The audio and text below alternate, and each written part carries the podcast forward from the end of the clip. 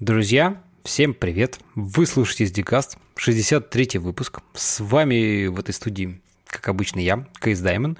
Сегодня у него в гостях Алексей Маркин, программист э, из компании МЦСТ. Он у меня уже был э, буквально, кажется, в предыдущем выпуске вместе с ребятами из Intel. А, Леш, привет! Привет! А, ну, давай, наверное, еще разочек, а, вдруг кто не слышал, не слушал, не захотел, не стал. А, расскажи пару слов про себя, может быть, чуть поподробнее, как вообще ты попал там в IT, ну и дальше. Ну, давай. А, в IT я попал, собственно, еще прямо в институте, а может даже чуть раньше. Ну, программированием я увлекался всегда. А, и, соответственно, в какой-то момент я решил поступать на программистский факультет. В моем случае это был Московский авиационный институт – и восьмой факультет, он же прикладной математики и физики. А, там я обучался пять с половиной лет. Параллельно успел еще захватить некоторые курсы в других вузах. Но это, это отдельная история с прошлого подкаста. Mm-hmm. Вот, успел поучаствовать даже в некоторых конкурсах внезапно микрософтовских. А, собственно, Microsoft Imagine Cup, если вдруг кто-нибудь слышал, такой конкурс студенческих проектов, довольно забавный. Еще забавно то, что я как убежденный линуксоид в нем участвовал. Вот это, кстати, интересно. Ну, расскажи чуть пару слов про это. То есть, как вообще ты туда попал и что, что там было? А, ну, история примерно такая. А, у нас на нашей кафедре а, есть очень сильный препод, который является и техническим евангелистом Microsoft. Вот, э, соответственно, он Microsoft у нас э, продвигает и очень неплохо. Ну и, в принципе, это реально один из таких самых хороших преподов у нас на кафедре. И поэтому он очень активно подбадривает нас к участию в подобных вещах. Вот. Где-то на первом курсе мы смотрели выступления нашей команды. Они тогда пробились, по-моему, на то ли на первое, то ли на второе. А, не по-моему, да, в российском туре пробились на первое место и вышли в международный тур, уехали. Вот, там, меня с другом это как-то очень впечатлило, и мы тогда, наверное, негласно решили, что мы просто обязаны будем в этом поучаствовать в свое время. Ага. И вот в курсе на четвертом, а, да, да, точнее даже не совсем так. На третьем курсе до этого у нас э, был курс объектно-ориентированного проектирования, там делали уже такой коллективный проектик, мы с ним слепили э, небольшой, э, небольшую программку, которая позволяла складывать оригами. Ну, то есть она, у нее была мат-модель листа бумаги, и можно было там за счет семи, по-моему, элементарных действий базисных складывать условно любую фигурку. Mm-hmm. Да, это такой проект был довольно... Ну и потом строить диаграммку по, по тому, как складывать. Собственно, это была основная идея. Вот, мы вроде как это даже немножечко забросили, но потом четвер... на четвертом курсе через год решили внезапно поучаствовать. А, быстренько а, переделали эту программку под Microsoft стек и решили ее подать на конкурс. Это было довольно весело, с учетом того, что тема конкурса была «Как технологии спасут мир». То есть, как оригами спасет мир, да, интересно. А, да. А, но мы с этим как-то смогли пробиться на первое место в российском туре и даже выйти э, в международный тур. Там уже полетели все, кроме меня, в Нью-Йорк. Меня не пустили. Вот так. А, ну, там мы уже не, не особо далеко прошли, но я думаю, это понятно. Слушай, а там, получается, у них тоже как бы несколько туров, да, то есть как бы у этого в, в этом. Угу. Угу. А, да, там а, тоже не, нужно делать несколько выступлений, а, там как бы свои требования, свои особенности, что туда нужно, что туда не нужно. Но у нас, а, ну, откровенно говоря, наша программа не очень соответствовала тематике. В этом плане, конечно, были и более выигрышные варианты. Ну да, понятно, что, может быть, как-то это тоже сказалось. Ясно. Ну ладно, давай, хорошо, продолжим, так сказать, mm-hmm. после образования. Как ты попал а, а, в МЦСТ? Расскажи. А, ну, смотри, где-то еще, наверное, в институте я стал работать в одной фирме, занимающейся а, а, поиском недокументированных возможностей в программном обеспечении. И примерно тогда меня стала увлекать идея анализа программ. Потом в какой-то момент я решил оттуда уйти. А про МЦСТ я на самом деле даже в той фирме слышал, потому что там ну, было некоторое сотрудничество. То есть там, я работал в НПО «Эшелон», он делал модуль доверенной загрузки. И в том числе делал его для Эльбруса, поэтому саму по себе фирму я слышал. Uh-huh. А, в какой-то момент э, я решил, ну, в какой-то момент я решил, что хочу э, работать в компиляторе, стал искать вакансии. Понял, что их, вообще говоря, не то чтобы очень много было. А, то есть были вакансии, по-моему, в Intel, но там требовался PhD и какие-то совершенно безум, безумные требования к кандидату. Я понял, что я, конечно, туда ничего не тяну. Ага. И где-то на каком-то совершенно левом сайте я нашел без обратной связи, без всего вакансию на там, разработку компилятора. В общем, э, немножечко поискал, нашел эту же вакансию на других сайтах, э, отправил свое резюме. Выяснилось, что там была неправильно указана почта. А, я в итоге им позвонил, мне сказали правильную почту, я отправил туда, и дальше уже как-то меня туда приняли. Да, да, довольно-таки интересный такой квест, квест, можно сказать, ты прошел. Ну да. Это... Слушай, а ты как-то вот сразу вот, ну, в смысле, понял, что вот тебе, в принципе, интересно, да, вот такими вещами заниматься. Просто довольно-таки специфичная вещь, ну, то есть, как бы одно дело там просто программист, ну, вот что-то где-то программировать, да, неважно что, неважно где, но вот как-то. А тут вот сразу именно компиляторы, именно вот какие-то такие, ну, скажем так, довольно специфичные вещи, если так глобально посмотреть, да, на вот там айтишный мир. Что, если честно, я даже когда туда посылал резюме, я не думал, что буду именно вот непосредственно работать э, в оптимизирующем компиляторе. То есть э, я посылал как человек, который хочет заниматься анализом программы, который э, там некоторое время это уже делал. А то, что я попал непосредственно вот прям в оптимизаторщики, ну это скорее чисто случайность. А, ну понятно, ну так. Ну, все равно, как бы вот именно хотел заниматься каким-то таким анализом, то есть не просто разработкой там какого-то mm-hmm. прикладного, да, а вот именно таким более, скажем так, ну, в каком-то смысле, наверное, системными вещами такими. Ну, ты знаешь, да. То есть, как бы мне в целом нравится идея там, анализировать программу, выявлять какие-то свойства и что-то на основе этого делать. А, это то, чем я на предыдущей работе занимался. Сейчас я занимаюсь почти тем же самым, только под немножечко другие цели. Uh-huh, uh-huh. То есть, если раньше нужно было, грубо говоря, там, распарсить программу и найти какие-то подозрительные вещи, то сейчас мне нужно э, распарсить внутреннее представление и там, определить какие-то свойства, которые помогут оптимизировать или просто прооптимизировать. Там как бы много разных вещей есть. Понятно. Ну, давай, наверное, вначале э, все же расскажи, может быть, знаешь, э, пару слов там про саму компанию МЦСТ, mm-hmm. да, вот, просто, так сказать, что, что она там чем занимается, что делает, ну, а дальше потихонечку как раз углубимся уже в более какие-то такие технические аспекты. Ну давай, МЦСТ – это э, программа, которая занимается разработкой микропроцессоров. А, в ну, принципе... компания, не программа, а компания. Да. Кстати, как ни странно, для тех, кто не знает, расшифровывается она как Московский центр Spark технологий. Вот тоже довольно-таки такое да, историческое название сложилось там еще в далекие годы. Да, название действительно историческое, ну и на самом деле даже относительно актуальное, потому что в МЦСТ разрабатываются процессоры двух архитектур – а, первая – это спарки, э, и вторая – это, собственно, Эльбрусы. А, ну, разработкой спарков э, занимались где-то в годах в 90-х совместно с Саном, когда он еще был жив. А, и тогда же, видимо, выкупили у них лицензию на дальнейшую разработку этой архитектуры. Но как бы некоторых людей не покидала идея сделать э, свой глиф-процессор, и в какой-то момент, э, ну, в общем, была очень э, непонятная история с тем, как скупили команду компиляторщиков, как ее Intel скупил с переходом, там вокруг этого процесса есть много инсинуаций, поэтому, наверное, не стоит в эту Ну да, не будем сильно вдаваться в подробности, конечно. Угу. Вот, но суть в том, что э, спустя какое-то время удалось выпустить э, в Leaf процессор, и, собственно, э, сейчас фирма продолжает заниматься их разработкой э, и вполне успешно. То есть э, есть большие планы касательно этих процессоров, постоянно наращиваются мощности и выходят там, новая продукция, ей интересуется все больше пользователей. То есть, там одна из недавних новостей выпустили, выпустили защищенный ноутбук военный на там, Эльбрус 8S.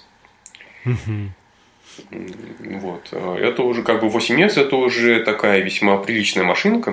То есть лично я у себя на рабочем месте, например, сижу на инженерной версии процессора Elbrus 4S, там с урезанной частотой в 700 МГц.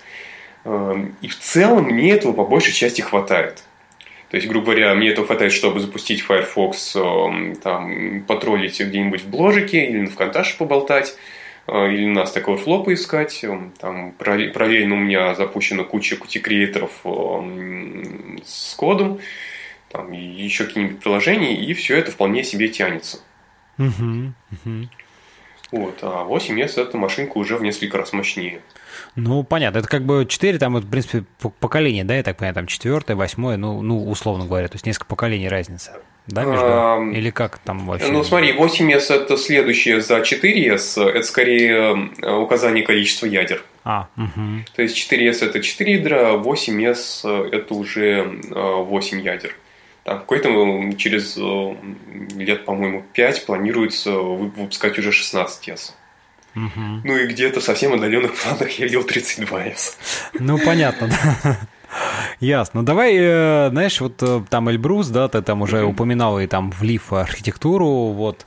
Давай проговорим, в принципе, про, наверное, может быть, еще разочек там про тип архитектур, да, вот, и вот как бы место там, Эльбруса здесь, то есть как бы вот что там, что такое влив еще раз, наверное, как-то так поподробнее. Слушай, я понял, давай я перед этим еще немножко расскажу, чем мы занимаемся, да, потому давай, что э, все-таки разработка процессоров это, конечно, круто, но нужно понимать, что э, если фирма разрабатывает процессор, то ей нужно, особенно какой-то уникальной архитектуры, то э, нужно, нужно, чтобы кто-то, вообще говоря, заботился э, и обвязкой, и программным обеспечением. Поэтому помимо процессоров у нас разрабатывается э, КПИ – это контроллер периферийных интерфейсов, он же Южный мост, если переводить на нормальный язык. Ага, ага. Э, вот. Э, и разрабатывается весь э, связанный стек, то есть эм, это портирование Linux, это портирование дистрибутива, там, и опять же помощь, определенная помощь клиентам, которые запускаются на наших машинах. Ну, далее, так скажем так, поддержка, да, именно вот каких-то программная поддержка. Да, да. Как... Угу. А, вот, то есть это все делает эм, по общемировым меркам очень небольшая команда, там несколько сотен человек, э, причем большая часть, наверное, это дистрибутивщики. Которые, такой... которые собирают, да, вот непосредственно там образы. А, да, они занимаются портированием, э, там, наладкой всего этого, поиском исправлением ошибок и, собственно, да, сборкой самого дистрибутива. Он, если что, основан на Debian. Ага, то есть это какой-то Debian, ну, условно говоря, там заточенный под архитектуру, да, соответственно? Ну, как-то, а, как-то ну, так где-то. Грубо, где говоря, грубо говоря, портированный, да. То есть э, своя пакет, пакетная база, просто, то есть там, достаточно просто сделать деп-пакет, дальше dpkg минус i, и у тебя все работает. Ага. Э, там как бы, ну, то есть сейчас пока без зависимости, без всего, но это уже вопрос э, времени. Понятно, понятно. Ну, ты сам говоришь, что ты тоже там сидишь как раз-таки непосредственно, понятное дело, на, на такого же плана машинки, то есть тоже, соответственно, на, на этом же как бы дистрибутиве, да, то есть у вас там и иксы, я так понимаю, ты вот упоминал, код-креатор, то есть как бы все, все ну, полноценный Linux да. по большому счету. Ну, да, Linux, XFCE, там, конечно, есть некоторые, недо... некоторая нехватка софта, там портировано пакетов что-то ну, по-моему, боюсь набрать, ну, в районе 5000, может, меньше. Угу. И, в принципе, бывает такое, что действительно есть какие-то пакеты, которых не хватает. Ну, там в некоторых случаях меня, например, выручает бинарный транслятор. Кстати, да, об этом тоже стоит рассказать. А, у нас одним из направлений является разработка так называемого бинарного транслятора, который позволяет э, брать бинарный код для Intel и исполнять его на Эльбрусах. То есть, по сути, это ну, что-то такое, что в свое время делала трансмета, а, ну, ну, такая реинкарнация. Причем а, фишка в том, что Наш бинарный транслятор, он, умеет, он может работать как пользовательским приложением на нашем нативном Linux, то есть, грубо говоря, у меня там запущен на Эльбрусе нативный Linux, я беру и начинаю исполнять какое-то x86 приложение. А, вот. а можно его запускать как вообще прослойку между э, между ЦПУ, э, ну, то есть напрямую прослойку между ЦПУ и всем остальным, и он уже будет полностью эмулировать Intel. То есть у нас как бы таким образом, например, можно брать и взять и поставить седьмую винду и спокойно запускать на ней офис. Ну да, то есть это получается, ты ее ставишь как на... И она видит железо, как будто это просто интеловское железо. Да, она, а она, она видит интеловское железо. Mm-hmm. Ну, это, кстати, да, довольно-таки круто. Такое прям супер низкоуровневая, по сути, виртуальная машина. Ну, в каком-то смысле, да, а, Да, это, это целый джит э, там с четырьмя линиями, оптим... ну, четырьмя уровнями оптимизаций. Это такой очень сложный проект на самом деле. Круто, ну да, довольно-таки интересно. Ладно, давай сейчас, наверное, все же, все же еще раз, да, вот начнем от архитектуры, от либо все это, и как раз, наверное, может быть, еще там вспомним и про эту штуку тоже. Ну, давай, да. А, собственно, а, что такое влив? Это, как ты уже говорил, а, very long instruction word. А, собственно, какая основная идея этой архитектуры? А, точнее, в чем на данный момент ну, особенность современных out-of-order архитектур? Поясню, что out-of-order означает, что процессор может брать эм, и по собственному усмотрению а, менять порядок исполнения поступаемых инструкций. Out of Order – это очень сложная технология, а, которая реализуется прямо в, внутри самого процессора. То есть вот этот вот out of order он берет, сам наполняет исполняющее устройство. То есть тут нужно пояснить, что как бы у всех, у всех ну, таких э, довольно быстрых процессоров по нескольку исполнительных устройств. Э, и в случае с аутофордером процессор сам берет, э, видит готовые инструкции и посылает их на исполнение. Но эта штука, эта штука сложная, и в идеологии влив лежит след, такое понятие, как использование явного параллелизма. То есть на влив, на влив процессорах упаковать параллельные команды должен сам компилятор э, в одну большую широкую команду, а процессор просто берет широкую команду, и вот как э, на какое устройство компилятор ее послал, на такой он просто э, и пошлет команду исполняться. То есть, грубо ну, то есть, говоря... По сути, он как бы ну, не занимается каким-то уже именно умным э, вот этим анализом, да. а именно просто, так сказать, его задача просто быстро ее исполнить. Да, то есть... да, да, именно так. То есть идея то, что мы можем посчитать один раз э, во время компиляции, не нужно считать каждый раз во время исполнения. А, как бы у этой идеи есть э, свои плюсы, есть э, свои минусы. А, но в целом направление развития, конечно, очень интересное. А, тут довольно интересно то, что именно General Purpose влив процессоры это такой очень редкий вид, и их можно пересчитать там, по пальцам одной руки. А, там самые известные варианты это Intel Itanium, который уже, насколько я знаю, они постепенно сворачивают разработку, и трансметский процессор, который умер очень давно. Слушай, а вот почему просто как бы, по идее, эта идея, ну, такая довольно-таки интересная, что один раз на этапе компиляции посчитал там оптимально раскладку, да, вот как бы инструкций, а дальше ты просто очень быстро их везде исполняешь, в отличие там, ну, от обычного, я так понимаю, там процессора, где эта вещь как бы отдано на откуп непосредственно процессору, ну, то есть микрокоду, да, и который, значит, там вот на этапе каждый раз заново думает, а как мне тут это параллельно, не параллельно поменять команды.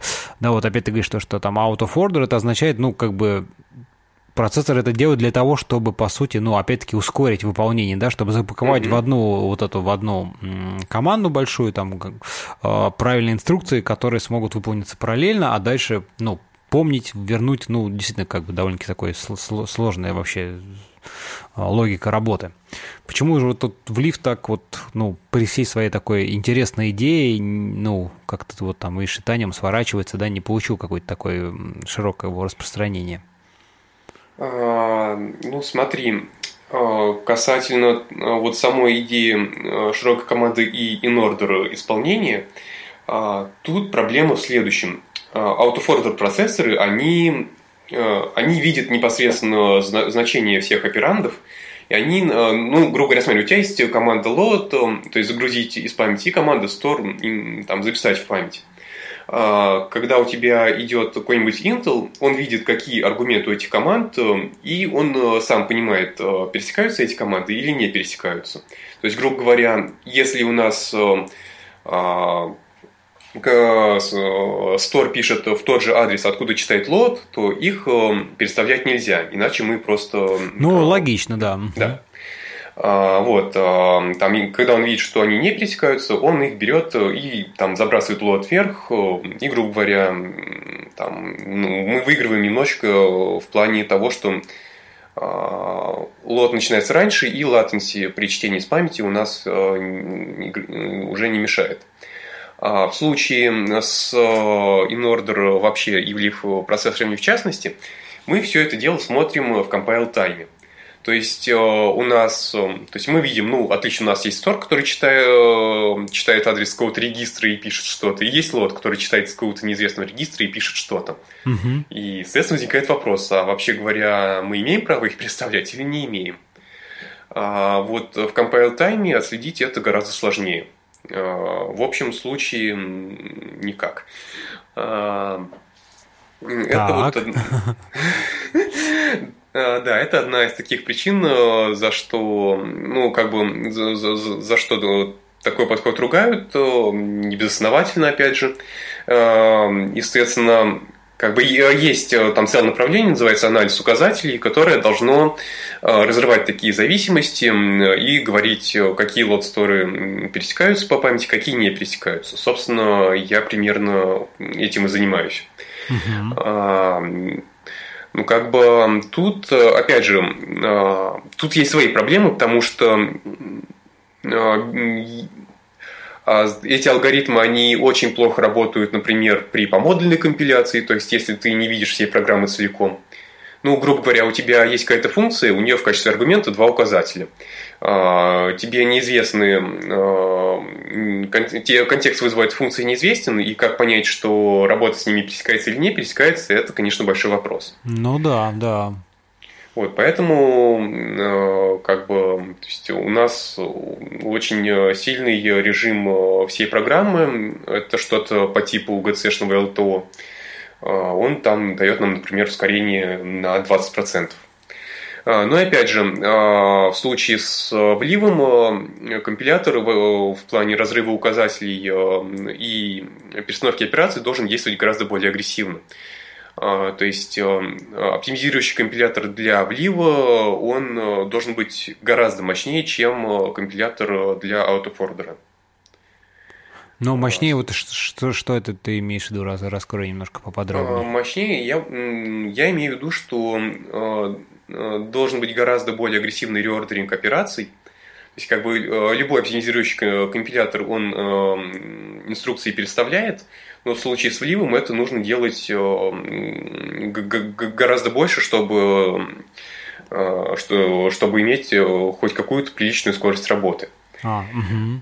Понятно. Например, я недавно делал ну, замеры в разных, э, с разными опциями, опциями оптимизации. То есть э, в среднем разница между O0 и O3 э, 11 раз по исполнению на, на Эльбрусах.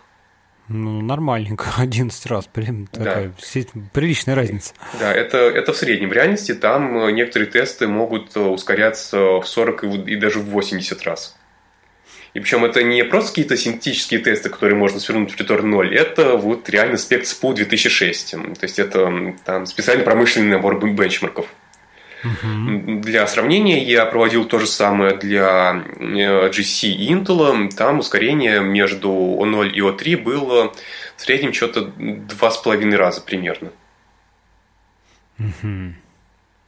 Ну, это опять вот в силу вот, вот этого, так сказать, там, скажем так, уровня агрессивного переставления, да, то есть насколько вот много, много, много чего? Или, или за счет чего так получается? А, ну, так получается за счет того, что в случае с Intel GCC а, большую часть работы берет на себя сам процессор. Поэтому а вот именно агрессивность э, по этому параметру сравнивать нельзя. Ну, угу. То есть э, тут скорее нужно понимать, что э, для влива компилятор это часть архитектуры. А, а в случае с аутофордером компилятор уже не, не, не так критичен, в случае чего процессор сам все за него сделает. Ну да, да, понятно, да, что здесь как бы ты там компилируй, не компилируй, а все равно как бы дальше уже процессор какие-то, куда ты не можешь вмешаться, скажем так, в любом случае, по сути. ну да. Понятно. Ну, расскажи вот, э, как бы, как вообще, знаешь, интересно послушать, в принципе, как устроен вот, э, ну, процесс, так сказать, разработки, ну, может быть, ладно, наверное, процесс разработки чуть позже, вот ты говоришь, что, да, вот заниматься самой всякими оптимизацией, тут же, ну, как бы вот так, если начинать издалека, да, по сути, тебе надо э, сделать так, чтобы независимо от того, какой на вход тебе подается там программа, которую ты заранее заведомо не можешь знать, что она из себя представляет, да, вообще какие там, о, так сказать, там, не знаю, ветвления, что это там, просто там калькулятор, который там два числа сложил и за этим закончил, либо это какое-то сложное графическое, там, не знаю, приложение, которое много чего там и к памяти обращается, и что-то делает. Как вообще, ну вот, вообще, скажем так, в целом устроен подход к э, вот, ну, решению задачи по тому, по анализу этого кода и компилированию, да, и пониманию вообще, вот, как, как эти инструкции складывать. Вот, расскажи так в целом, издалека, потому что интересно, в принципе, послушать. Ну, давай немножечко расскажу, как работает компилятор в целом. А, ну, как бы классическая схема примерно следующая. У нас есть э, э, фронтенд, да, в компиляторе есть свой фронтенд.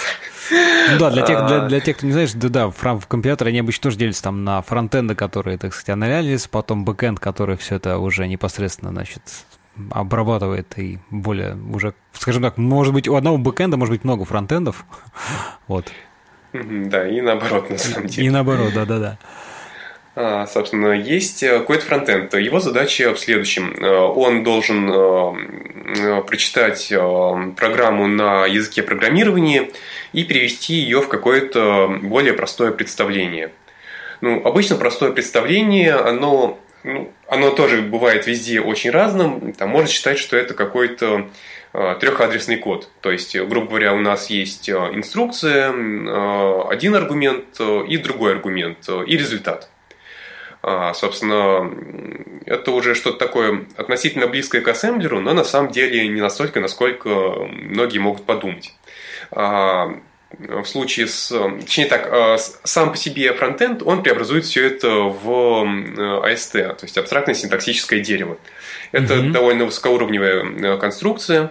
Она все еще сохраняет в себе очень множество особенностей языка и подходит, чтобы там, для целей, для которых фронтенд создан. Там, например, выдавать какие-нибудь ошибки. А, в некоторых случаях фронтенд может даже делать какие-то оптимизации. Но не у нас. Ну, то есть а, мы, например, а, у нас было такое, что фронтенд сам по себе делал инлайн, но мы выяснили, что он это делает плохо и не там, где нужно, и в итоге, например, инлайн на фронтенде мы отключили полностью. А, ну, то есть это скорее связано с тем, что фронтенд у нас покупной, э, э, то есть сами мы его не разрабатываем, э, и, соответственно, контролировать качество его оптимизации мы не можем. Uh-huh. Вот. Дальше синтаксическое дерево, оно транслируется уже в какое-то промежуточное представление, и тут тоже все очень индивидуально, потому что промежуточные представления бывают разные – Например, э, в случае с э, нашим компилятором у нас э, два промежуточных представления. У нас есть одно высокоуровневое промежуточное представление, где даже такого понятия, как регистр, нет. И есть уже низкоуровневое, которое более или менее походит на наш ассемблер.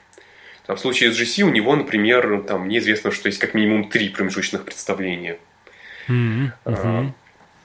Соответственно, э, на, там, в зависимости от того, как у нас устроено промежуточное представление, нам удобно или неудобно делать какие-то оптимизации.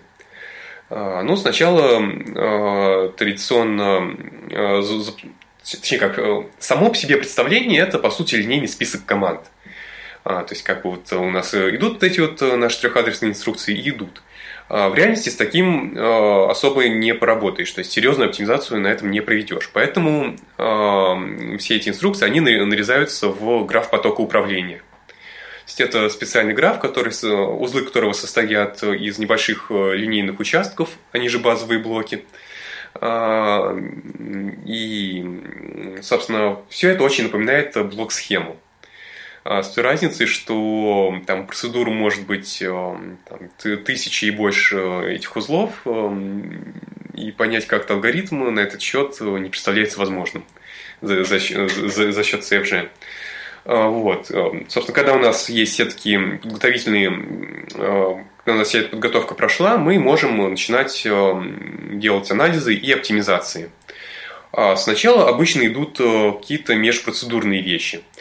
А, то есть межпроцедурная означает то, что оптимизация, она видит все процедуры сразу, видит контекст вызова этих процедур и может делать там, такие вещи, например, как inline. Ну да, как... самое очевидное, кажется, что просто встраивание, да, именно чтобы да. сокращение вот этих контекстов, переключение контекстов, по сути.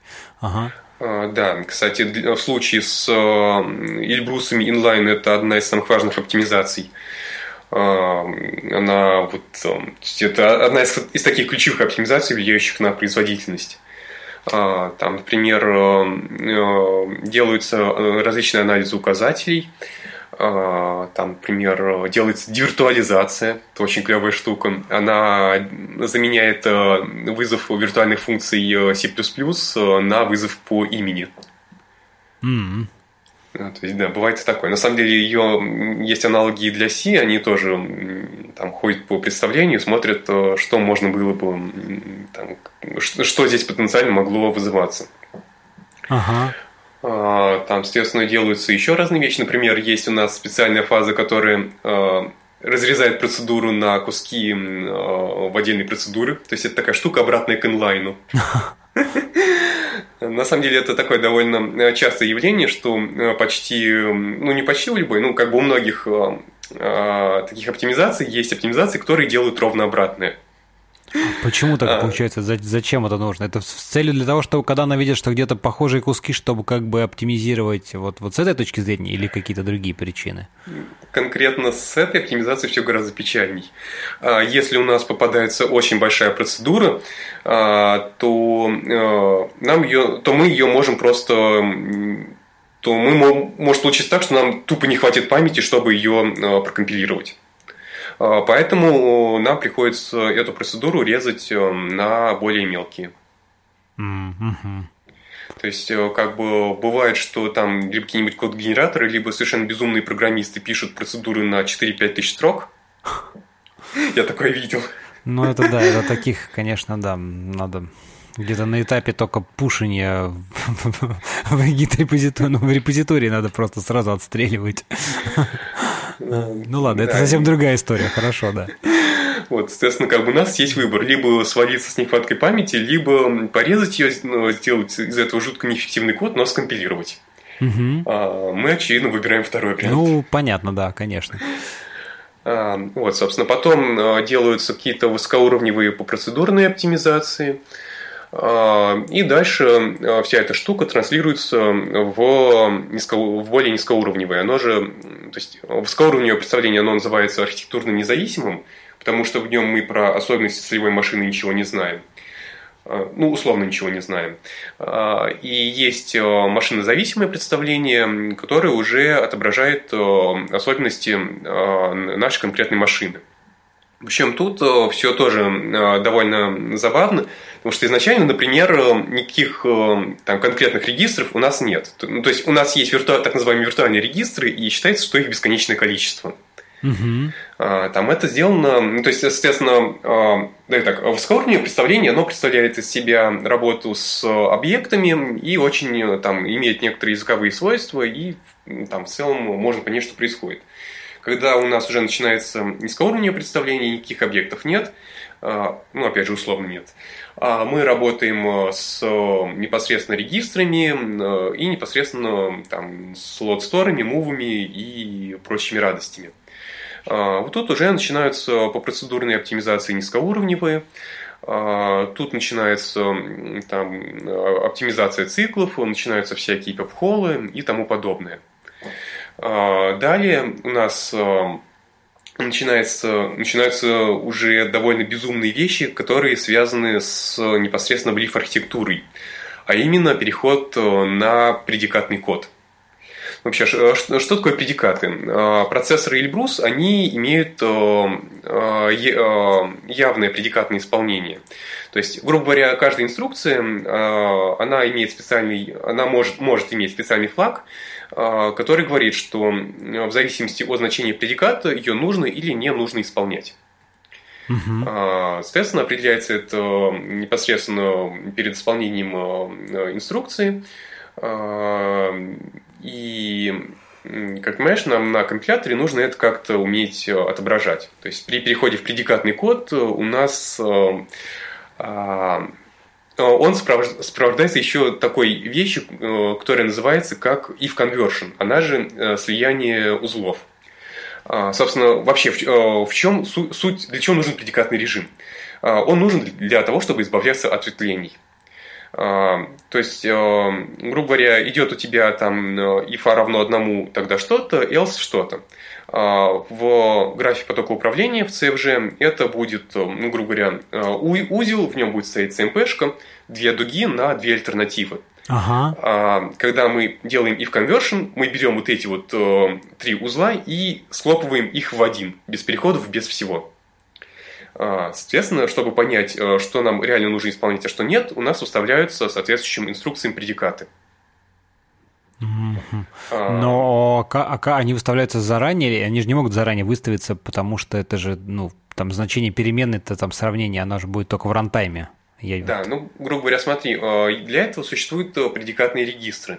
Грубо говоря, инструкция CMP, она пишет э, один или ноль в соответствующий предикатный регистр, и для одной ветви мы говорим, что эти инструкции исполняются только если регистр равен одному, для другой ветви только если регистр равен нулю. Угу.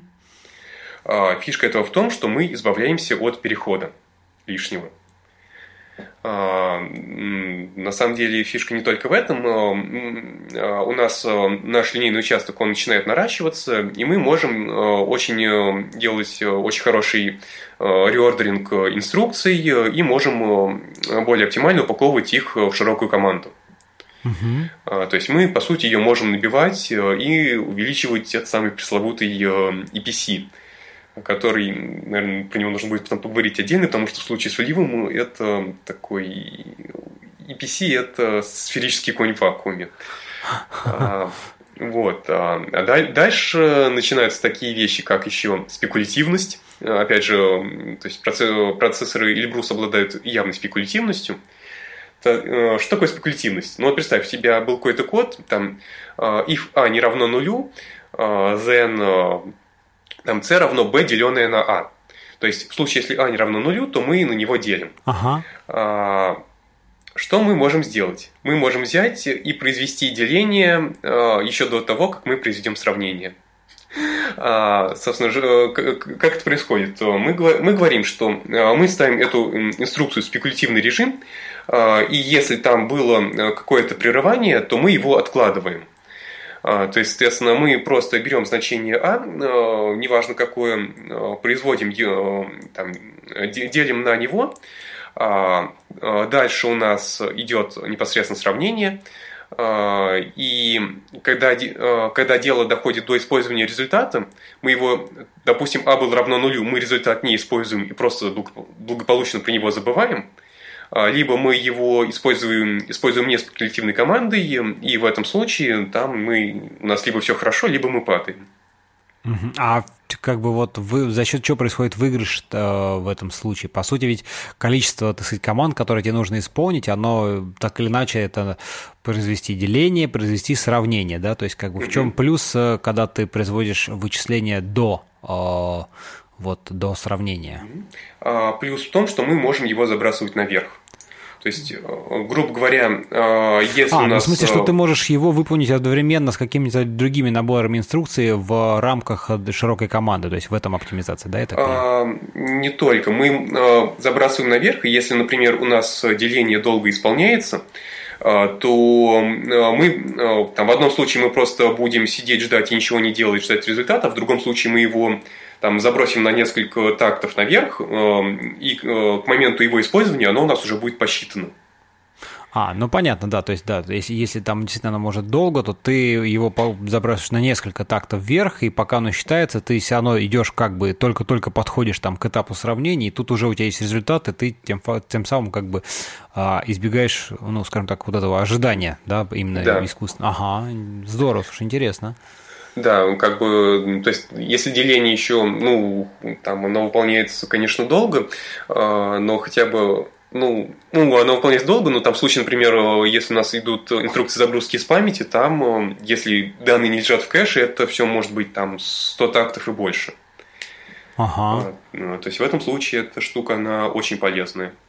Вот, соответственно, у нас происходит, собственно, почему я все это начал говорить, вот у нас а, был какой-то там CFG с относительно вразумительными линейными участками, потом мы взяли и вот так вот все это просто схлопнули.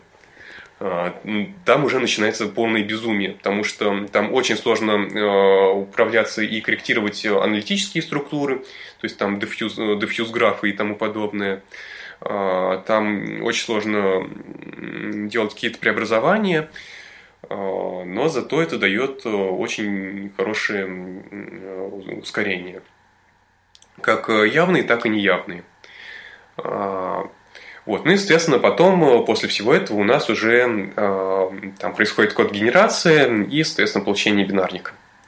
Ну, понятно, бинарники-то уже как бы после всех, всех вот, всей вот этой магии, просто это на инструкции, которые там процессор берет и там, одно за другим шлепает и, в общем, э, возвращает результат. Ну, в каком-то смысле, скажем так, если упрощенно это смотреть. Да, слушай, прям вот про, про, про магию совсем, совсем страшно. Ну, на самом деле, это, это даже не самая страшная магия, там есть вещи гораздо более страшные по типу какого-нибудь а дама – это там, рантайм механизм, который позволяет проверять э, э, пересечение указателей, или там какой-нибудь э, накрут, ну, там, механизмов АПБ, я ну, в том подкасте про них тоже немножечко рассказывал, это асинхронная подкачка в память. Вот, там, например, АПБ, он позволяет очень хорошо ускорять вычислительные программы. То есть, грубо говоря, а, обычная проблема с памятью вообще с префетчами в частности, то, что они идут в каком-то там в общем потоке, и если мы делаем а, загрузку из памяти, которая не лежит в кэше, то, как я уже говорил, это очень долго. А в случае с а, АПБ у нас запускается асинхронная программа подкачки из памяти, соответственно, блокировки памяти никак не влияют на основной поток исполнения – и к моменту, когда нам э, нужно уже непосредственно работать с загруженным значением, оно у нас э, готово. То есть это, это по сути такой ну, кусок кода, который бежит вперед, скажем так, да, анализирует, где чего потребуется чтение из памяти, их запускает раньше, ну, чтобы, ну, как бы, да, то есть какая-то такая идея, да, я так понимаю, этого всего э, механизма. Ну, при, ну примерно. На самом деле, то есть он ничего не анализирует, анализирует компилятор. А, он просто в случае, если нам удается выяснить, что а, программа имеет там какую-то регулярную структуру, а, то мы можем там, выставить вот эти вот наши асинхронные чтения, и они будут там, как, как насос качать все, все вот эти данные. Ну, в смысле, выставить их за, за, заранее, да, там заведомо, да, там, кстати, да. раньше в списке команд, инструкций, чтобы уже они там к моменту нужны были. Так, хорошо, интересно, расскажи еще, как, как, какие еще такого. Я так понимаю, в принципе, э, ну, вот как бы, да, процессор, то есть это там исполнительное устройство, да, соответственно, и память, ну, так сказать, данные. То есть в любом случае какие-то инструкции, они так или иначе работают с данными, ну, либо какие-то производят mm-hmm. расчеты, то есть чтение, расчет, запись. Да, там неважно в какой-то последовательности, в каком-то там виде.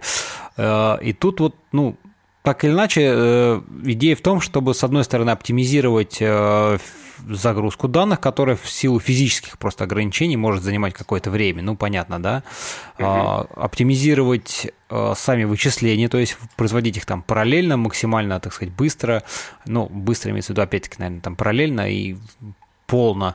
И также записывать, вот про записи тоже какие-то, да, тут э, вот э, про вот там чтение я примерно услышал, да, что да, действительно там заранее, чтобы к моменту использования данных они уже были в кэше, ну, имеется, лежали рядом с процессором, где он их быстро мог там из регистра прочитать. А, но расчеты тоже примерно понятно, это просто, так сказать, набор инструкций, которые ты там ну, параллели пакуешь, соответственно, они там на всех ядрах, э, на всех исполнительных устройствах э, сразу же выполняются, что с один такт там много сразу, да, результатов мы получаем.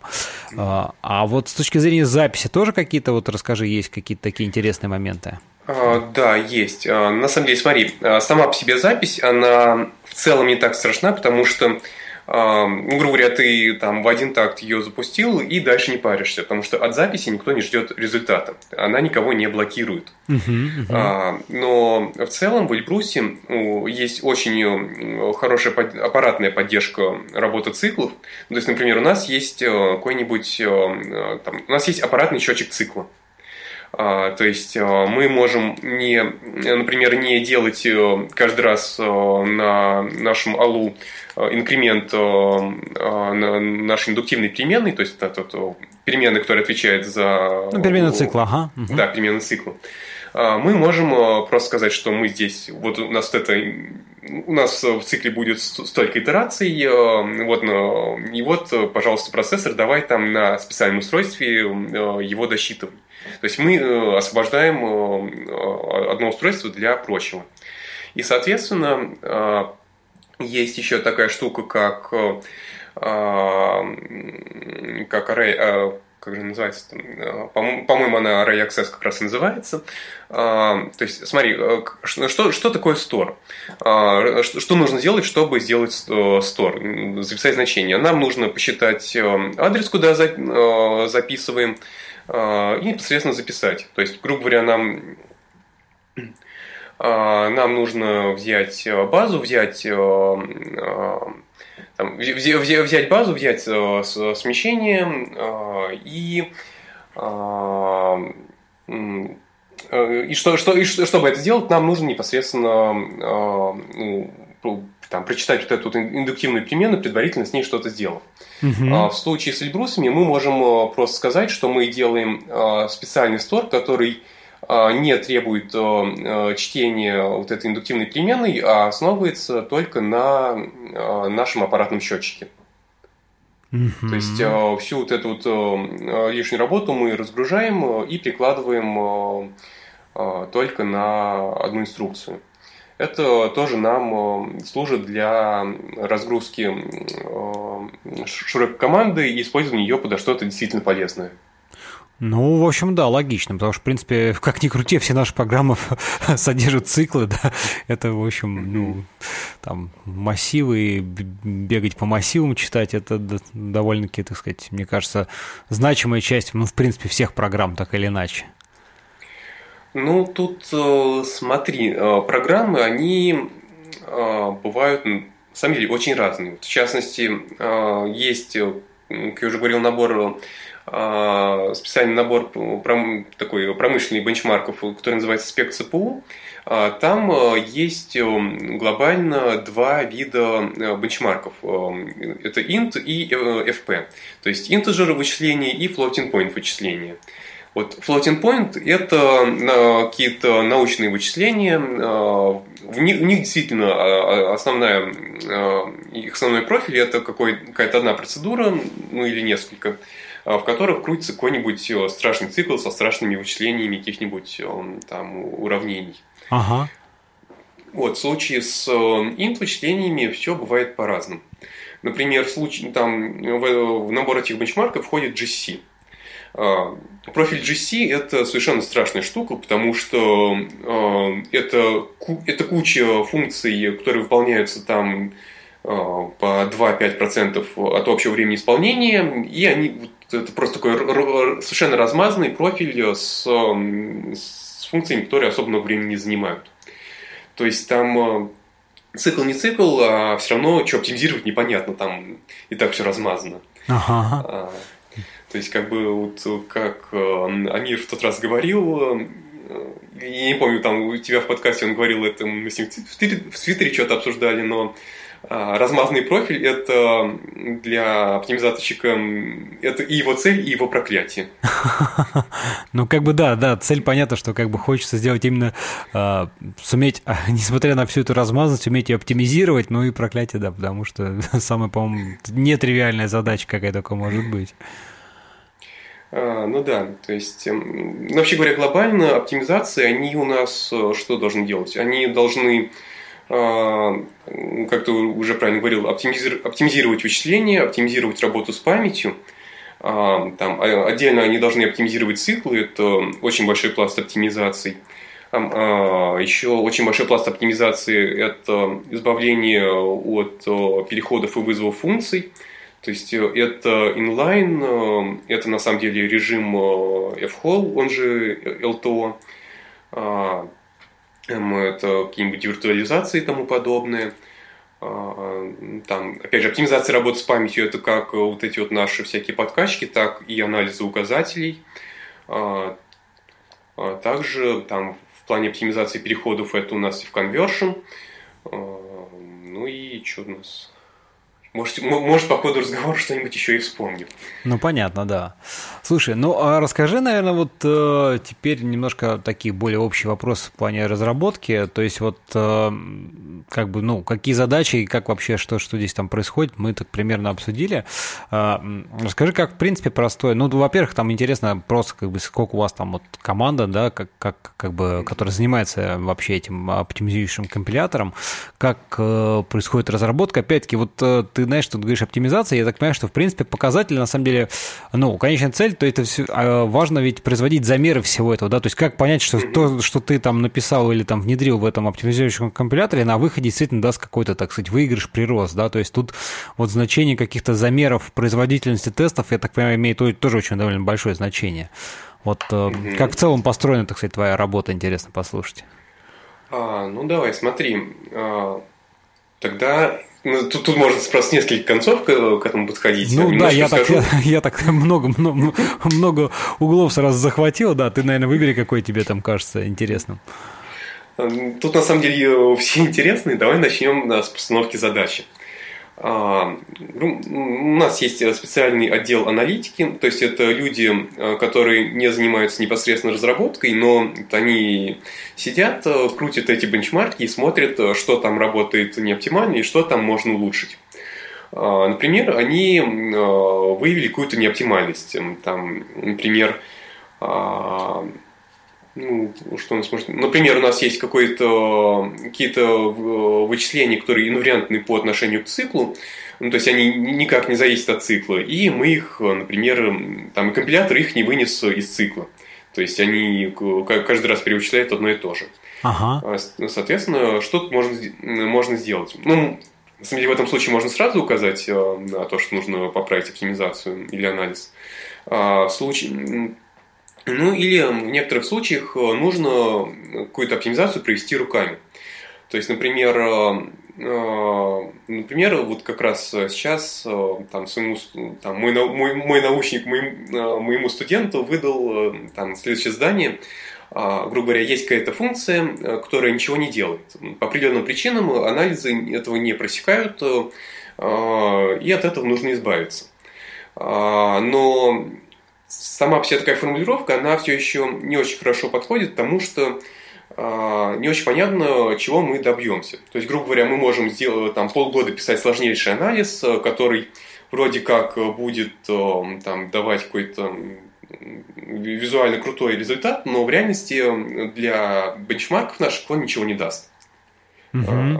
То есть, по сути, это будет потраченное время. Такая ситуация очень часто на самом деле бывает с какими-то там микробенчмарками, когда люди пишут какой-нибудь э, там тривиальный цикл, э, в котором вроде как визуально можно было бы что-то э, улучшить, компилятор этого не делает, и говорят, что а, вот плохой компилятор. Ну, причем это, наверное, вообще везде есть. Как бы, а в реальности на, на этот счет никто не парится, потому что там конкретно эта оптимизация, она в общем случае либо сложна, либо вообще будет в среднем давать просадку. А, и, естественно, нафиг это нужно. Вот. Ну, в нашем случае, как бы, то есть, эм, что можно сделать? Можно взять и, например, от этой функции э, руками избавиться, то есть модифицировать сам исходник. Мы его так модифицируем, смотрим, что мы получаем. Например, мы получаем э, прирост производительности. Вот. Это уже достаточно основание, чтобы оформить э, там, задание в стиле у нас тут функция лишняя, нужно научиться определять, почему она, что, что она лишняя, там, сделать это можно примерно следующим образом, и вот давай-ка делай. Ну, в данном случае, я так понимаю, что это происходит где-то на этапе э, анализа АСТ, дерева, да, я так понимаю, или, или где, или, или уже где-то глубже? Не, на самом деле это происходит на этапе анализа непосредственно исходного кода э, целевой программы и ее профиля. То есть, грубо говоря, мы смотрим на профиль, смотрим, что у нас там жужжит, идем в это место и смотрим, э, почему, как оно жужжит, почему оно жужжит, и можно ли здесь что-то сделать. То есть в этом плане очень э, важно понимать, э, то есть нужно смотреть на бенчмарк не как на черный ящик, то есть, грубо говоря, ну, давай попробуем здесь такую оптимизацию делать, а вот что-то, а вовсе на что-то даст. Это плохой подход. Ну, да. А, нужно, нужно смотреть, э, э, что делает бенчмарк, нужно понимать, для чего он это делает, как он это делает. То есть в некоторых случаях там понимать алгоритмы там, кодирования, декодирования или какой-нибудь э, мат физики, что совсем бывает печально, и понимать, что там можно было бы улучшить. Вот, эм, так что э, в целом задача аналитики, она тоже такая непростая. Но опять же, нужно понимать, э, почему там задача аналитики, почему программа тормозит, то есть э, смотреть в блокировки, смотреть, из-за чего они возникают, какого рода блокировки и тому подобное.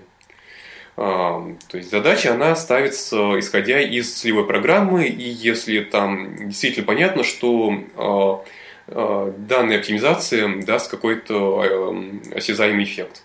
Угу. Как бы там э, к нам иногда люди ну, далекие от разработки оптимизирующего компилятора вот любят там кидать тест в три строчки и сказать, сказать, что вы его здесь не оптимизируете, давайте-ка улучшайте, они закономерно посылаются. Потому что там работать ради чьей-то хотелки, которая ничего не даст, никто не будет.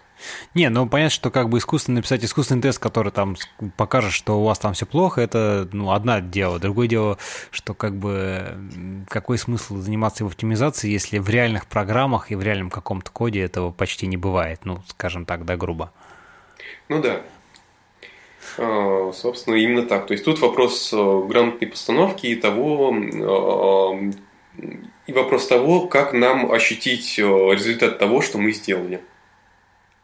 Да, вот это вот такой вот сам, сам, самое интересное. Но опять-таки, это вот запуск тех же самых тестов, там, бичмарков, которые вот после этих проведения оптимизации, так понимаю, покажут, что да, все стало лучше, или там, да, ну, то есть угу. в конечном итоге. Ну, в целом, да, на самом деле, то есть тут тоже э, довольно интересный момент, что очень редко, от как, э, очень редко, редкая оптимизация дает прирост абсолютно везде. То есть у тебя всегда будут э, тесты, которые ускоряются, всегда будут тесты, которые просаживаются. Mm-hmm. А, тут нужно смотреть на то, что она дает в среднем. А, там как бы у меня, то есть даже для анализа указателей, ну, казалось бы, то есть анализ указателей, он вообще ничего не оптимизирует, он только говорит, что, э, они, что два указателя независимы у меня даже там в этом случае бывают просадки. Ну, то есть, вообще говоря, это косяк оптимизации, но это, это, это совершенно нормально, что ты написал оптимизацию, она какой-то тест просадила. Ну, с кем не бывает. Да, оптимизация э, просаживающая тест, это звучит довольно-таки так забавненько. А, слушай, ну расскажи вот про инструментарий, как вообще вы все это разрабатываете, потому что, ну, вот опять-таки, там, да, вы сидите на железе, понятное дело, да, ну, на, котором, на котором, собственно, все это происходит, но там Linux у вас, э, ну, как бы такой же, как у всех, скажем так, в каком-то смысле. А, ну, вот вообще, как, как все, какими инструментами вы пользуетесь? Там, ну, GCC, GCC, наверное, наверное, неправильно говорить, да, потому что все же GCC немножко не, не компилирует, а вот э, как, как у вас это построен весь вообще процесс? А, ты знаешь, ты будешь, наверное, смеяться, но э, большинство разработчиков сидит за интелами. А, вот даже а, так. Да, а тут история какая? А, там машина, за которой реально можно было хоть как-то а, прилично сидеть, это Эльбрус 4S. Там он, там первые выпуски были году в 12-13, а в реальности сколько-нибудь адекватной серии и того позже. Да, а компилятор-то надо было разрабатывать еще и до этого. Да. А как бы вот конкретно вот этому проекту компилятора лет где-то в районе 20, а в реальности он там вырастал из предыдущих компиляторов, компиляторных проектов э, там, для других вещей. То есть э, в этом плане у нас э, побольше, ну, то есть большинство разработчиков, оно сидит за имплами, по большей части просто потому, что изначально не было либрусов, на которых можно было сидеть как на десктопе. Появились они не так давно, и, собственно, у нас не то чтобы очень много денег, чтобы всех этим оснастить. Ну, понятно, да. Так. То есть сейчас, например, наши дистрибутивщики, они сидят за Эльбрусами, это да. Там в свое время я выбил себе личный Эльбрус, потому что очень много трещал языком и сказал, что да, я героически готов тратить свое время на то, чтобы э, свое рабочее время на, на разгребание багов, э, возникающих там в процессе неотлаженного софта, э, и вообще готов страдать и, по всем этим поводам, но там, дайте мне Эльбрус. Ага. Собственно, все коллеги смотрели на меня как на психа, очень сочувствовали. А, но там Эльбрус я себе таки выбил. Так. А, но как бы именно среди разработчиков я пока что исключение, хотя нас грозятся всех в итоге пересадить. Ну хорошо, но вот люди, живущие на Intel, вот они, значит, там что-то разрабатывают, а оптимизируют, а как дальше-то все это? Вот расскажи, как все это построено. Ну, собственно, смотри, как бы наш компилятор, он бывает кроссовый, то есть из Intel под Эльбрус, и бывает нативный, это Эльбрус Эльбрус. А, собственно, в обычном случае у нас есть обычный Intel с обычным Linux. А, сам проект ведется на обычном C, а, причем даже не 11 стандарта, а что-то близкое к 89-му. Вот. Ну и спрашивать про то, что собираетесь ли вы что-то как-то обновлять, наверное, не, стоит. Не, на самом деле, тут какая ситуация? Ну вот представь, что а, а, у нас, а, как бы так как основной упор сделан, то есть вся разработка завязана на кросс-компилятор, и все тестирование, как ты понимаешь, тоже завязано на кросс-компилятор.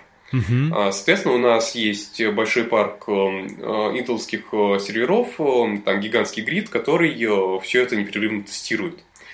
А, и даже просто обновить какой-то пакет на всем этом гриде, например, а, обновить, э, то есть мы очень долго э, держали GC там 6.1 или 6, э, 4.1 или 4.3, не, не помню, ну какой-то такой совсем отсталый на всех этих серверах, просто потому что для того, чтобы обновить на, на всем парке машин GCC и у тебя ничего отвалилось, это невозможно.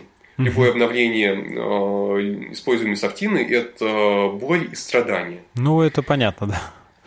Вот, поэтому в этом плане у нас все очень инертно. То есть сейчас мы доросли до того, чтобы на наших основных э, тестировочных серверах был GC 4.9.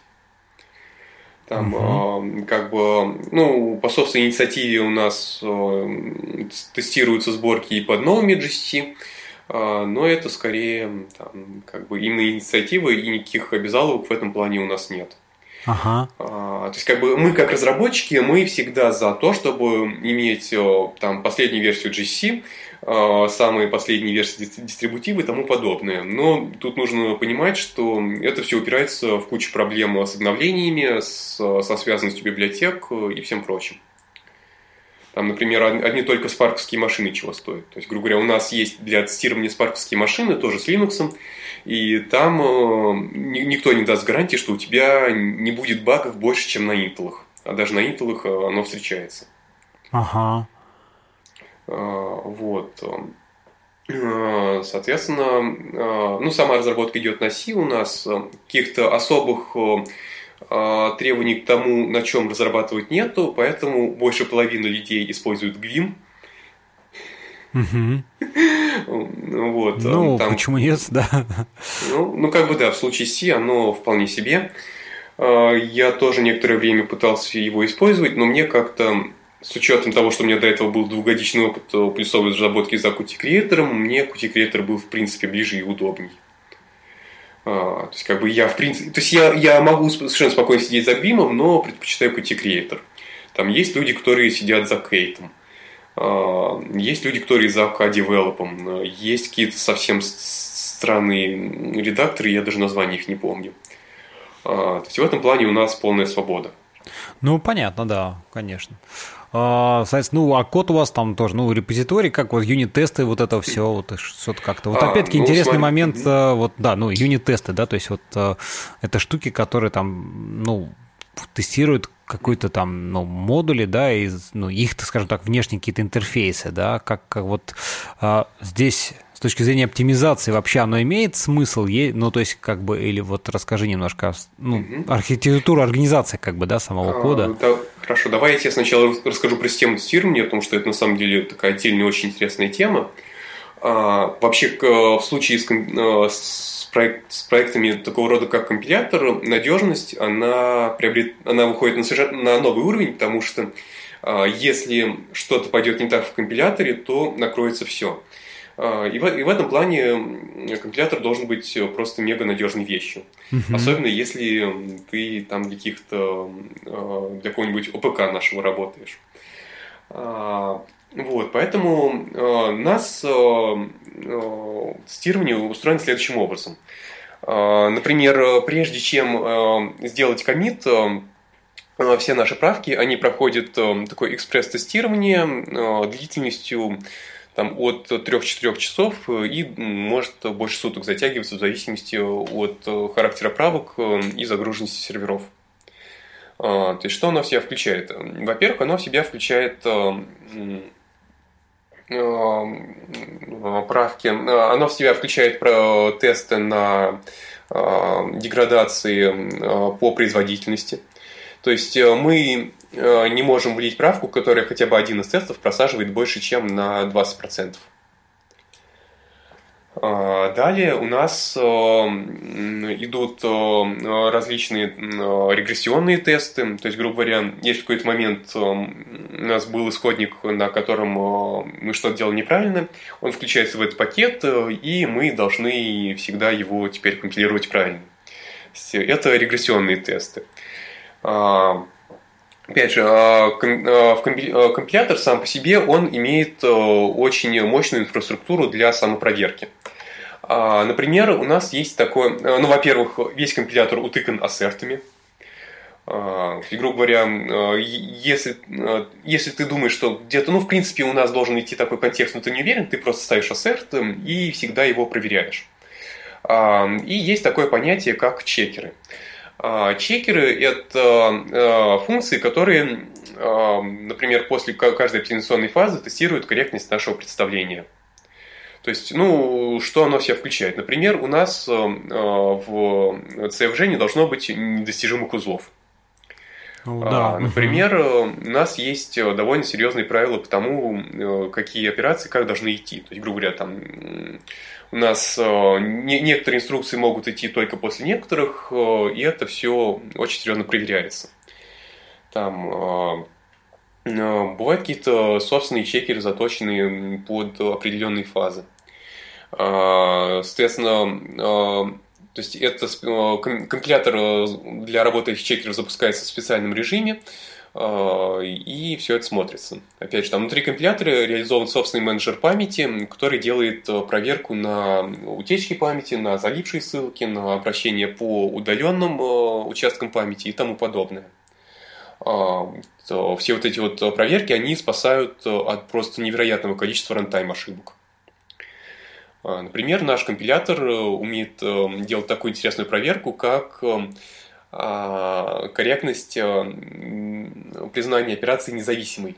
То есть, если мы разорвали какую-то зависимость между операциями, мы это делаем на каких-то относительно ранних фазах. Далее на поздних фазах мы могли для load store посчитать э, конкретный адрес, которым они будут работать. И если выясняется, что этот конкретный адрес на самом деле один и тот же, то у нас компилятор свалится с ошибкой. Mm, интересно. А, Угу. Да, вот э, таких э, рантайм проверок э, очень много. Э, естественно, то есть даже просто, даже просто в таком режиме прогнать набор каких-то исходников на компиляцию, оно может выловить э, очень много недочетов.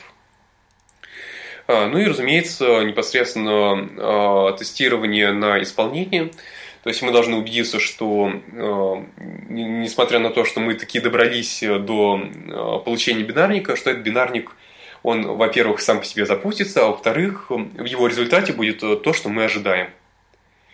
Э, то есть, грубо говоря, мы могли, там могла быть ситуация, что Например, вот была очень веселая ситуация, когда к нам прибежали тестировщики с вопросом, вы почему принт удалили? Так, так, так, расскажи. Ну, то есть там какая-то оптимизация отработала так, что признала print а, вызов функции print лишним и просто удалила его. Мы, конечно, сказали, что если удалили, ну, наверняка он там не нужен. Но тестировщики с нами были не согласны, нам пришлось это исправлять. Да. То есть такие курьезы, они бывают. Ну, ну, скорее, ну, это скорее такой курьез. Э, в реальности ошибка бывает либо какой-нибудь э, э, там несличение результатов исполнения, либо там обращение ну, бывают на самом деле какие-нибудь segmentation fault и тому подобное, но это скорее, это очень часто бывает из-за ошибок в самом ПО. Вот. Так, что у нас еще может быть? А, ну, хотя нет, совершенно не обязательно.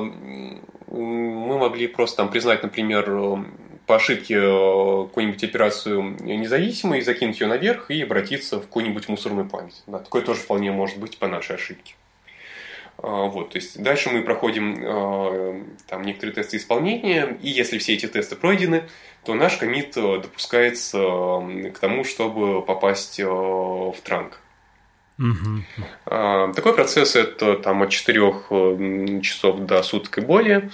А, и далее у нас уже есть гигантский грид, где непрерывно тестируются все возможные исходники, то есть тестируются как сами спеки, так и дистрибутивные пакеты.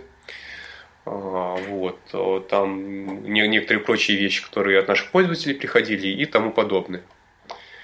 Слушай, ну вот а, ты, это... ты смотри, ты вот э, чуть, может, тебя прерву, не знаю, а, ты говоришь, что там каждое тестирование такого, ну, то есть, опять, ты там, понятно, разрабатываешь, что там, вероятно, нет в какой-то отдельной ветке, да, соответственно, ты там запушил, вот запустились эти тесты, которые там от 4 часов и более могут занимать.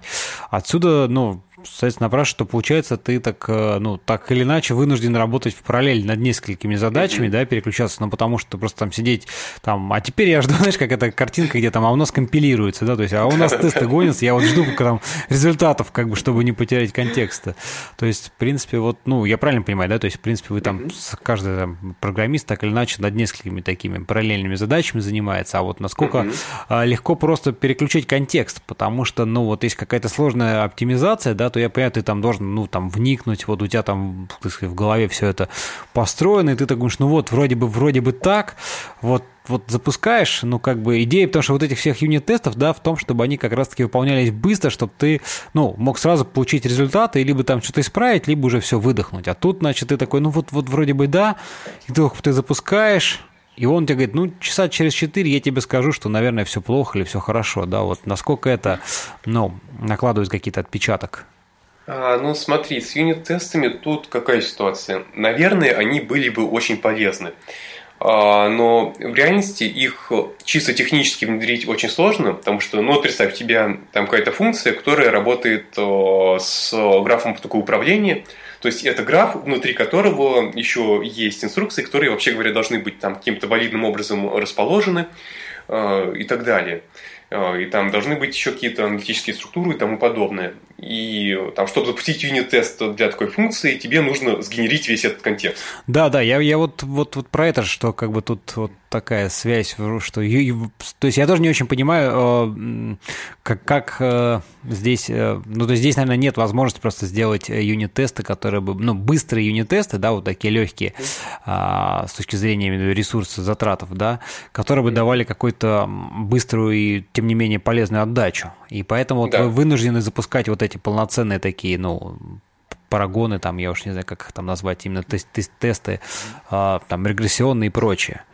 А, но вот э, расскажи, говорю, насколько как бы это накладывает отпечаток на вот сам подход к разработке, то есть как, как вот переключение этих задач, как, как, как это легко просто дается, либо, ну, там, как, как ты сам вообще вот в себе это нашел для себя? Ну, смотри, тут как бы в целом к этому привыкаешь, потому что у нас эм, как, как у нас вообще это устроено? Там есть человек, ему под его ответственность дается определенное количество оптимизаций, эм, он в них разбирается, эм, там, если приходит какая-то ошибка, он Обычно он так уже представляет, э, в какую сторону копать, что могло пойти не так, и какие ошибки будут дальше. То есть там по мере там, с опытом это все приходит, и человек в этом плане в какой-то момент даже может писать направленные тесты. То есть, на самом деле, у многих э, разработчиков есть еще там свои кустарные системы тестирования, которые тоже прогоняются, чтобы ничего не порушить. Эм, и там есть сам разработчик, он знает э, какие-то слабые места своих оптимизаций. Э, юнит-тестов как таковых у нас особо нет. А, ну, когда я только пришел, меня это удивило. То есть, ну, представь себе, там приходит человек только после института, там ему всю голову прожужжали юнит-тестами, хорошими практиками и тому подобное. Ну да, да, да, да, да. Тут ты приходишь такой весь из себя на белом коне, спрашиваешь, а где у вас юнит-тесты? А, и на тебя, конечно, смотрят, как на такого дурачка, типа, чувак, какие юнит-тесты ты вообще, ты здесь немножечко поработай вообще, вникни в тематику и если напишешь юнит-тесты, ты будешь большим молодцом. Ну да. Вот, и постепенно ты понимаешь, что никакими юнит-тестами там не пахнет, и не потому, что там, грубо говоря, разработчики э, ничего не понимают, а потому что есть просто объективные причины. Ну вот приходится выживать так, как можем. То есть э, приходится, по сути, делать контрактное программирование, ну, то есть, грубо говоря, очень жесткая проверка входных-выходных данных – там это очень сильная система тестирования а, и так далее. Угу. Ну, как-то в этом плане выживаем. А, там бывают ошибки, на самом деле, а, ошибки, они бывают совершенно безумными. То есть, если у тебя ошибка компиляции, ну, грубо говоря, там сломался какой-то из чекеров, это все, это все лажа. Это можно в большинстве случаев поправить быстро, в меньшинстве можно застреливаться. Бывает хуже, если у тебя ошибка исполнения. А, помнишь, я тебе вот в, начале сейчас рассказывал, как мы очень агрессивно представляем инструкции, смешиваем код и тому подобное. Да-да-да-да, ага. И вот теперь представь, у тебя где-то в этой непонятной хренотене... Э, Что-то произошло, и, и, и программа упала, да. Да.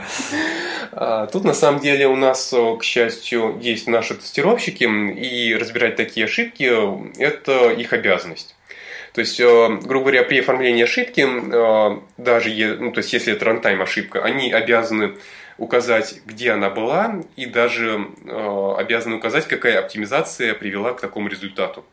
Ого, слушай, это то есть такая довольно-таки серьезная, скажем так, исследовательская задача ложится на, на, на плечи тестировщиков. То есть это. А, ну, скажем так, эта задача во многом такая довольно рутинная, но да, а, фишка в том, что они, они должны, то есть а, разработчик, например, оптимизаций, он очень хорошо разбирается в том, за что он отвечает, а шаг влево, шаг вправо, и тут уже там сложно что-то сказать. А тестировщики, они не особо вникают в особенности работы оптимизации, но они очень хорошо знают общую картину того, какая оптимизация что делает. А, и в этом плане при возникновении каких-то проблем они ну, относительно оперативно определяют, кто виноват э, и на кого оформлять ошибку. Слушай, ну тут я так понимаю, что тестировщики все-таки это там, ну, в вашем случае это довольно-таки такие э, технически там, ну, грамотные товарищи, которые, ну, понимают вообще, что как устроена оптимизация, то есть тоже это с точки зрения кода, я так понимаю, да? То есть это не просто там ну, человек, да. человек, который там что-то типа, ну вот там тестировщик, там я уж молчу там про ручных, но тем не менее, которые, ну, просто понимают, э, скажем так, прикладной уровень, да, там, да, приложения. В вашем случае вот надо и понимать именно, что происходит там под капотом, чтобы понимать, ну, разбираться и там направлять кого, где, кто, что и как. Да, именно так, потому что в этом плане у нас очень жесткие правила оформления ошибок, э, и там скажем так, э, э, бывают случаи, когда тестировщик что-то оформил некорректно, особенно если какие-то там новички, если ты ему в Багзиле поставишь статус invalid, это там, считай, личное оскорбление будет. Вы пользуетесь Багзилой, да, я так понимаю? То есть. Да, мы пользуемся Багзилой. Понятно. Слушай, ну а штат тестировщика у вас большой тоже, вот если вот, ну, то есть просто, ну, в соотношении имеется в виду с э, разработчиками, просто интересно. А, смотри, у нас непосредственно в оптимизациях меньше 15 человек э, работает. Это и а... разработчиков, и тестировщиков, да? Или... Нет, нет, это, это непосредственно оптимизаторщиков. А, разработчиков, ага. Ага. А, ну да, просто как бы, опять же, разработчик компилятора – это такое очень обширное понятие, потому что у нас, например, есть люди, которые отвечают э, за библиотеки и связь с фронтендом, вот они очень плохо представляют, например, как работает оптимизация. Хотя, казалось бы, и они, и мы компиляторщики. Ну да, понятно, что тут такой очень сложный, сложный проект, скажем так, в целом. И, конечно, ну, люди, которые там специалисты в какой-то одной области, им тяжело быть погруженным во все. Ну, логично, да. Угу. Вот, а тестировщиков у нас совсем мало. А, там что-то человек, вот непосредственно оптимизирующий компилятор, это человека, наверное, три тестирует. О, всего лишь. Да. Ну да, конечно, не, не, немного, немного. И... Немного, да, немного, но как бы автоматизация наше все. Нет, ну без автоматизации, да, в наше время ни, ни, никуда. В данном случае тоже. А, понятно, понятно. В общем, вот, вот примерно такие, такие расклады. А, ну, даже не знаю, что еще в этой части. Наверное, вроде, вроде более-менее так, как процесс устроен, мы обсудили, наверное, да? А, расскажи, в принципе, ну, так, наверное, уже немножко закругляясь, а, как бы вот про то, там планы, как бы вообще какие-то, что, вообще там у вас а, глобально в плане разработки именно там, ну, а, ну, компилятора, да, но вот и там смежных трансляций вообще стоят какие, какие интересные задачи или что вы, так сказать, глобально пытаетесь хотите там сделать? А, ну, смотри, глобально, например, у нас сейчас есть очень интересная э, разработка, а именно Zero Cost Exception. То есть э, это та штука, вокруг которой было много троллинга в стиле того, э, там замедляют исполнение exception или не замедляют. Э, там exception можно реализовывать несколькими, несколькими способами, и мы вот скажем так, с ростом популярности платформы у нас пошли плюсовые приложения, а, там, и у нас была довольно тупая реализация эксепшенов, которая нам очень мешала. В итоге нам сейчас э, уже, наверное, подходит к концу работы по а, внедрению так называемого Zero Cost Exception, то есть а, специальной технологии эксепшена, которая которая не, не замедляет исполнение, если exception не был выкинут. Mm. на самом деле, кто-то может сказать, что это штука давно известная, и любой приличный компилятор должен был ее реализовать, хотя на самом деле это очень, это очень сложная штука. А, там, по ней документации код наплакал. А, и в целом она, на самом деле, что самое интересное, была изначально сделана для Итаниума. То есть эта технология, она прописана в, в IA64ABI. То есть ABI непосредственно Итаниум. Ага. Вот. Там, э, ну, в целом у нас как, эм, эм, ну, скажем так, 80% нашего времени это исправление ошибок. Там в оставшееся время мы пилим какие-то оптимизации. А, там есть э, довольно интересные исследования э, в стиле того, чтобы прикрутить LVM-овский фронтенд так или иначе. Ну, то есть прикрутить силанг. Угу. Потому что это, конечно, штука очень такая вкусная и, наверное, даже в каком-то плане необходимая. Но это довольно сложно. Хотя там определенные вещи в этом плане есть. То есть э, там у нас даже какие-то из тесты из набора спек, они у нас э, компилились. Но вот ну, как бы это пока что там делает один человек, когда есть время. А, что у нас еще из интересного? Ну, там скажем так, есть у нас э, некоторое понимание того, что нужно двигаться э, в сторону динамической компиляции, то есть ближе к джитам становиться, но это, опять же, там есть разные мнения на этот счет. Э, это в, в, в нашем случае такие, такие вещи не делал, не делал еще никто. То есть нормальный сишный джит, который бы быстро работал. Там, нам непонятно, даст ли нам это ускорение или не даст. А, ну а так, я даже не знаю, вот чего-то такого прям революционного, наверное, у нас сейчас особо нет.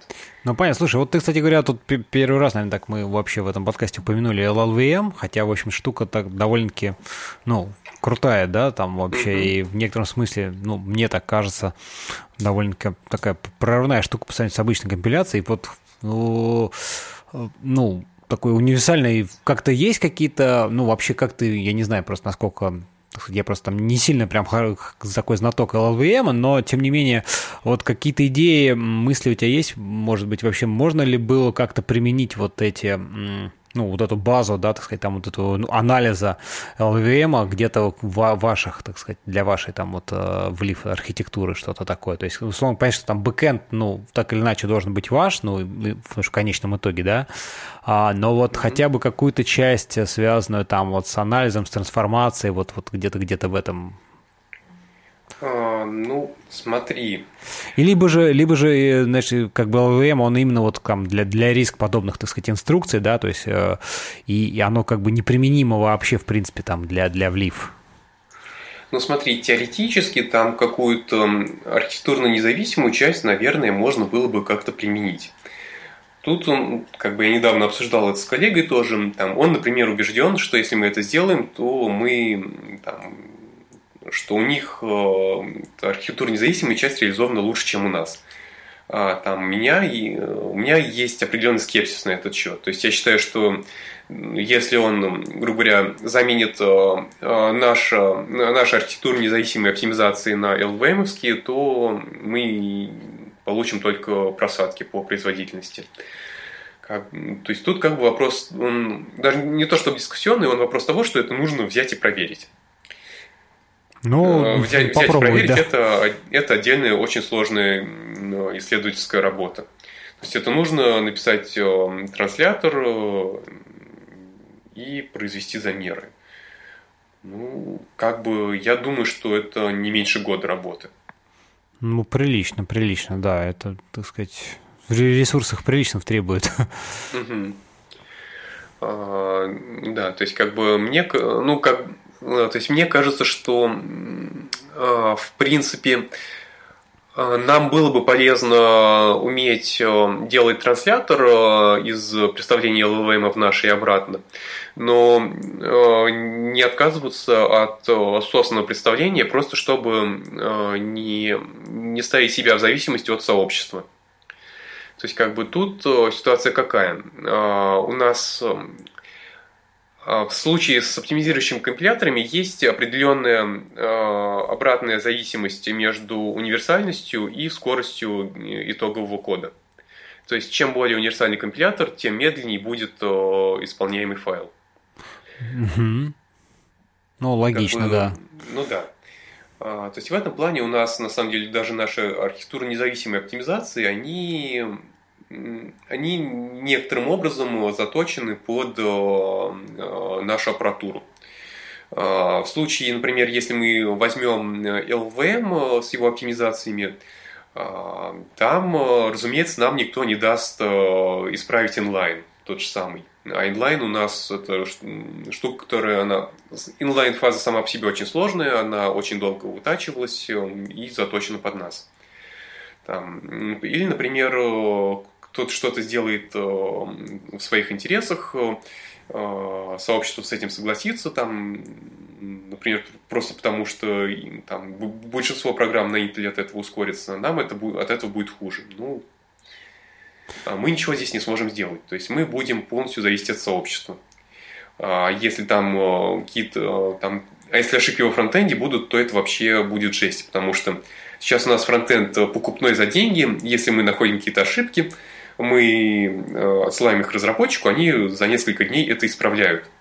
В случае, если мы закладываемся на тот же самый Силанг, то нам нужно либо иметь собственную команду, которая э, умеет оперативно устранить ошибки, либо зависеть от доброй воли сообщества. Там, исправят они нашу хотелку или не исправят. Ну, понятно, да, да. Слушай, а вот ваш, как бы, соответственно, там, компилятор, это все как бы закрытый код, да, то есть, в принципе, ну, там не open source, ничего такого? А, ну, да, наверняка будет очень много вопросов на этот счет, ну, вообще традиционно бывает. А, но компилятор у нас а, покупной от Edison Compiler Group, то есть это примерно то же самое, что интеловский компилятор использует. А, а весь, вся оптимизация, весь бэкэнд, они чисто наши. То есть у меня в какой-то момент даже было желание там, взять какие-то фазы GC и применить их к нам, но это, это чисто технически нереально. То есть, э, ну, смотри, понимаешь, компилятор – это целая инфраструктура со своим представлением, своими особенностями, там, своими, э, своим инструментарием. Э, и, как понимаешь, у GC представление, оно ну, вот просто совершенно другое. Ну, понятно, да, логично. Да, соответственно, даже просто, чтобы взять какой-то модуль там, по типу анализа указателей, что я хотел изначально сделать, и привезти его к нам, это технически невозможно. То есть, как бы здесь, ну, вот, даже если бы мы очень хотели, мы бы этого не сделали. Ну, понятно, да. Ну и как бы, в принципе, там выкладывать в open source тоже особо, я так понимаю, прям вот там ваших каких-то кусков тоже смысла нет, поскольку достаточно такая узкоспециализированная, по сути, вещь, и, ну, навряд ли она кому-то так еще пригодится, кроме там вашей, как бы, непосредственно железа, насколько я понимаю. А, это да, с одной стороны так, с другой стороны есть еще некоторые опасения в плане того, что некоторые наши заказчики не очень любят публичность, том числе и нашу собственную. Угу. А, вот. А, есть, а, ну, то есть, не, там требования, они на самом деле довольно странные, но мы должны их выполнять. И в этом плане в open source у нас компилятор, скорее всего, не выйдет вообще никогда. Ну, понятно, да. В силу этих вещей. Но опять-таки, знаешь, тут же тоже такой момент, что как бы ведь поскольку там ну, компилятор является такой частью архитектуры, и вот оно какой-то, наверное, бизнес-ценность тоже, наверное, он представляет же ведь вот его оптимизации, которые там как-то можно теоретически взять и где-то применить. Нет? Нет такой каких-то мыслей? Не может такого быть? А, ну, смотри, а, в целом, наверное, есть даже какие-то... Ну, сами по себе алгоритмы знаешь, наверное, все-таки можно, можно какие-то вещи извлечь, потому что а, там та же, та же самая накрутка, она же soft с нашей аппаратной поддержкой. То есть, в принципе, его можно было бы там, каким-то специализированным процессором а, применять. А, ну, тут как, такие вещи обычно мы сами, то есть там у нас есть э, определенно, там, грубо говоря, мы делаем сами публикации, рассказываем эти алгоритмы, поэтому в целом можно взять какой-нибудь пейпер и прочитать, как мы это сделали и что мы в итоге получили. Там, а в случае с конкретной реализацией, ну, я, мне не кажется, что это было бы очень страшно, если честно. Там у нас скорее боятся, что выявит какие-то особенность работы аппаратуры, которые потом могут использовать злоумышленники. а, ну, по, ну понятно. Угу. Ясно. Ну ладно, не будем мы эту тему сильно затрагивать. Все здесь, так сказать, ограничимся. Слушай, ну, мне кажется, мы вроде обсудили основные все вещи, какие хотели. Да, довольно ты так подробно. Я надеюсь, слушателям было не очень страшно слушать все эти набор сокращений слов и умных языковых конструкций, а все же было интересно. Вот. А, Леш, спасибо тебе большое, что пришел в гости. Вот. А, в очередной раз, надеюсь, не последний, и еще найдутся темы, которые мы сможем обсудить. А, если есть что-то добавить э, в завершении, то самое время. Слушай, ну, спасибо тебе, что позвал, на самом деле. Классный подкаст, очень интересно рассказывать. Я, я тоже надеюсь, что это кому-то очень интересно. В завершение я даже не знаю, я там могу сказать, что приходите к нам работать, у, у нас э, очень весело и не так страшно, как можно подумать, а, потому что мы людей ищем всегда, у нас кадровый голод. Ну да, тем более в силу такой особенно специфики, тут э, не каждый даже, мне кажется, решится, в принципе, вот так. Вот. Ну да, там в реальности как бы, там, если вы, э, ну, там, минимально умеете решать задачки, то мы отлично понимаем, что ни у кого нет опыта разработки компиляторов, и обычно приходится всему людей учить с нуля. То есть, э, если вы там, например, уверенный мидл в какой-то области, можно к нам прийти, и мы всему научим. Да. Ну что ж, давай, наверное, на этой такой позитивной, скажем так, ноте а, поставим точку еще раз. Друзья, спасибо, что были с нами. Вот, будут замечания, комментарии, вопросы. Пишите а, в комментариях к подкасту, ну или в каких-то других э, каналах а, связи. Мы везде найдем, ответим. Вот. Так что до новых встреч. Пока-пока. Все, всем спасибо, пока.